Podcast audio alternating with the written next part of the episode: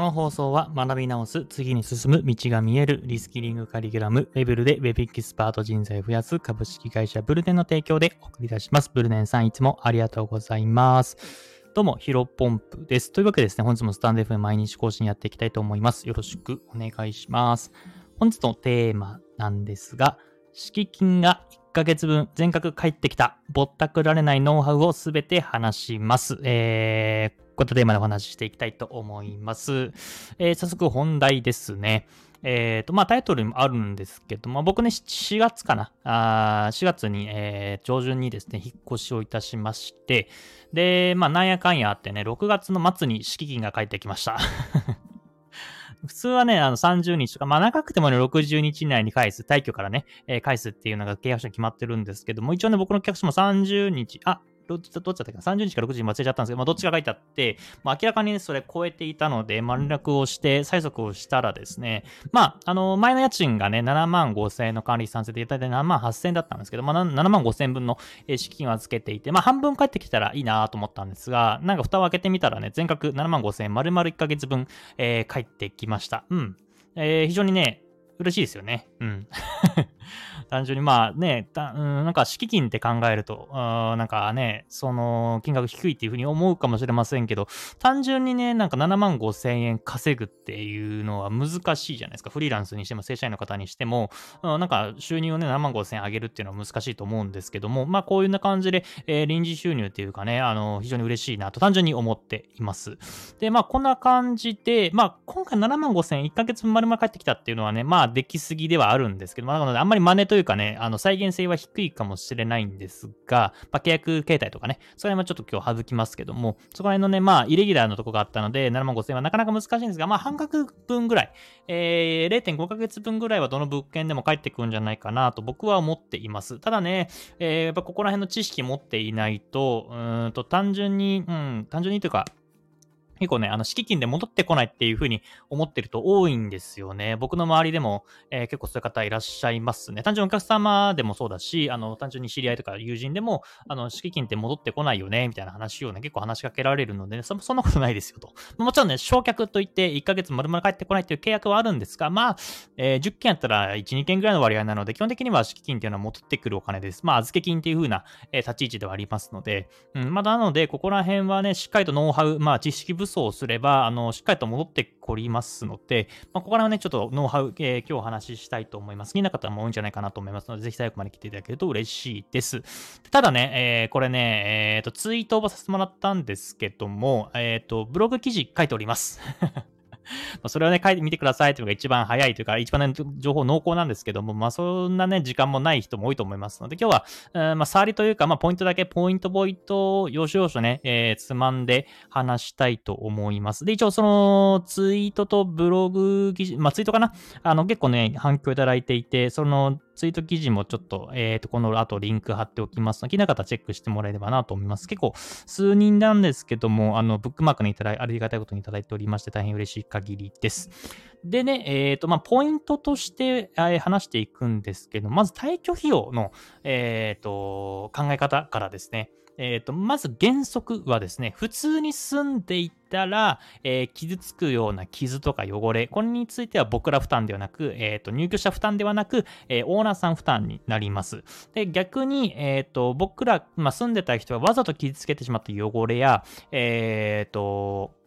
破損だったりとか壊してしまったも、これについてはまあわざとなので、えー、入居者負担になるというような流れになっています。これは一応原則ですね。なので、えっ、ー、と、今日の一番のこれポイントなんですけど、普通に住んでる人多いと思います。普通に住んでるとか、あの壊さないでね、住む人多いと思うんですけど、えー、基本的には、全額返ってくるっていうのが、まあ、セオリーというか一般常識ですね。ただ、えっ、ー、と、契約書、うん、まあ、都内に限、都内の物件とかも多いんですけども、えー、契約書に大体この2つが、えー、特約として書かれていますね。それ何かというと、1つ目が、えー、ハウスクリーニング費用。え、まず、普通の退去費用、え、ハウスクリーニング費用、清掃費みたいな感じが、これ大体ね、相場にもよりますし、広さにもよりますけども、で、1K、ワンルームで3万円から3、うん、3万円から5万円ぐらい。で、1L、1DK、1LDK、1DK がまあ6万とか8万ぐらいで、まあ 2LDK、3LDK だとまあ10万、9万、うん、12万ぐらいかな。なので、ここら辺はね、まあ広さによってだんだん変わってくるんですけど、まあ、じゃあこの放送聞いてる方、まあ男子者だとしたらまあ3万円から、まあ高くても5万円ぐらいっていうようなイメージですね。これはね、大体どのケースも書かれております。で、もう一個は、えっ、ー、と、エアコンの、えー、内部洗浄費用みたいな感じですね。エアコンのクリーニング費用。これはまあ書いてるものと書いてないもの半々ぐらいですね。で、これもそれ相場が5000円から1万円、2万円ぐらいかなっていうものが書かれております。まあ、なので、まあ、さっくりと、えっ、ー、と、まあ、例えば単身者用だったら、えー、クリーニング費用が3万円、エアコンクリーン内部洗浄費用が1万円だったら4万円ぐらいは、えー、引かれてしまうっていう形になりますね。まあ、あくまでこれ相場なので、えっ、ー、と、まあ、エリアだったりとか、えー、住んでる地域にも変わってくるんですけども、例えば家賃が8万円だったら、えー、さっき言った最高費用、まあ、特に何も、何も汚してなければ4万円が返ってくるような形です。これはまあ普通ですね。で、ただね、これね、あの、こういった知識知っておかないと、なんかね、うん、なんかガイドライン、えっ、ー、と、賃貸住宅紛争、紛争防止条例の、えーと、ガイドラインがなんちゃらとか、えー、東京都が定めてる、えっ、ー、と、耐久法に関する、えー、ガイドラインによると、みたいな感じで、なんかね、耐久立ちの時にゴロゴロ言われて、えー、例えばこの傷っていうのは、あのいくらいくらなんで、みたいな感じで言われると、やっぱりね、お金取られちゃうんですよね。結構ありがちなのはクロス代ですね。まあ結構クロス引っかいちゃう人もたまにいると思うんですけども、僕もね、早速今の新居で、え引っかいておりますので、ここでまあ自分でね、クロス引っかいてしまってるので、えっ、ー、と、払わなきゃいけないなと思ってるんですが、クロスってね、えっ、ー、と、原価償却といって、えっ、ー、と、6年経つと価値が1円になるっていうふうに言われています。なので、えっ、と、2年間住んだら、えっ、と、2年割る6だから何パーぐらいだ？えっ、と、2、30%ぐらい、例えば、えクロスが1万円だったら、え6年かけて1円になるので、2年間経つと、まあ、2、30%ぐらいは原価償却といって価値が減っていると。だから、定価が1万円だったら、えまあ、8000か7000円ぐらいを僕らが負担すればいいというような形になります。まず、ここが一つのポイント。で、もう一個はですね、クロスっていうのは、結構ね、ありがちな全面一つの箇所が、えー、傷つけてしまったら、あの、業者にね、あの、クロスって、えー、っと、これ一個だけ変えられることはできないので、えー、全面いただきます、みたいな感じでね、えー、っと、言われます。なので、例えば20平米の物件住んでたら20平米かけると、あとクロスが1000とか1500円なので、まあ、例えば、えー、20平米だと2万円とか2万5000円とか、まあ、豚くらいで4万5万円ぐらい取られるようなケースもあるんですけども、まあ、これ半分あって半分間違いで、確かに、えクロスっていうのはその部分だけね、張り替えるってことはできないので、えっ、と、まあ、全面的に張り替えます。ただ、えー、全面は嘘でですね、えっ、と、半、一面、え壁一面、その、なんていうかな、えっ、と、その、正方形だったら、えー、なんていうか、自分が、え部屋に立ってるとしたら、正面、えっ、と、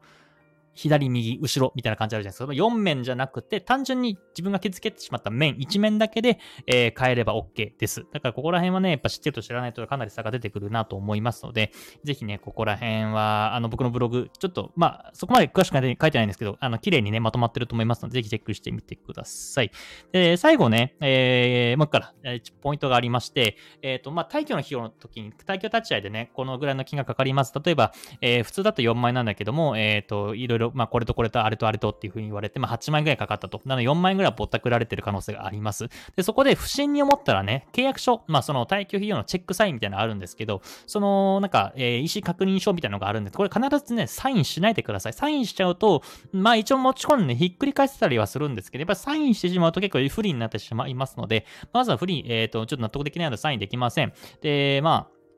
えっ、ー、と、叱るべきところ。例えばですね、これブログにも書かせていただいているんですが、えっ、ー、と、東京都住宅政策本部だったりとか、消費者ホットライン、消費者庁だったりとか、えー、公営在宅日本賃貸住宅、感じますね。公営財団法人日本賃貸住宅管理協会ってものがありますので、ここら辺にちょっと、ね、行ってみるんで、えっ、ー、と、まあ、確認してみて、それでまあ、あの、もしね、僕の負担ってことだったら払いますので、また、ちょっと今回はサインなしにしてくださいって感じで言えば、あの、大体まあ、うん、その、そこら辺のね、結構ね、公的な名前出すと、あ、じゃあ、あのー、なんか、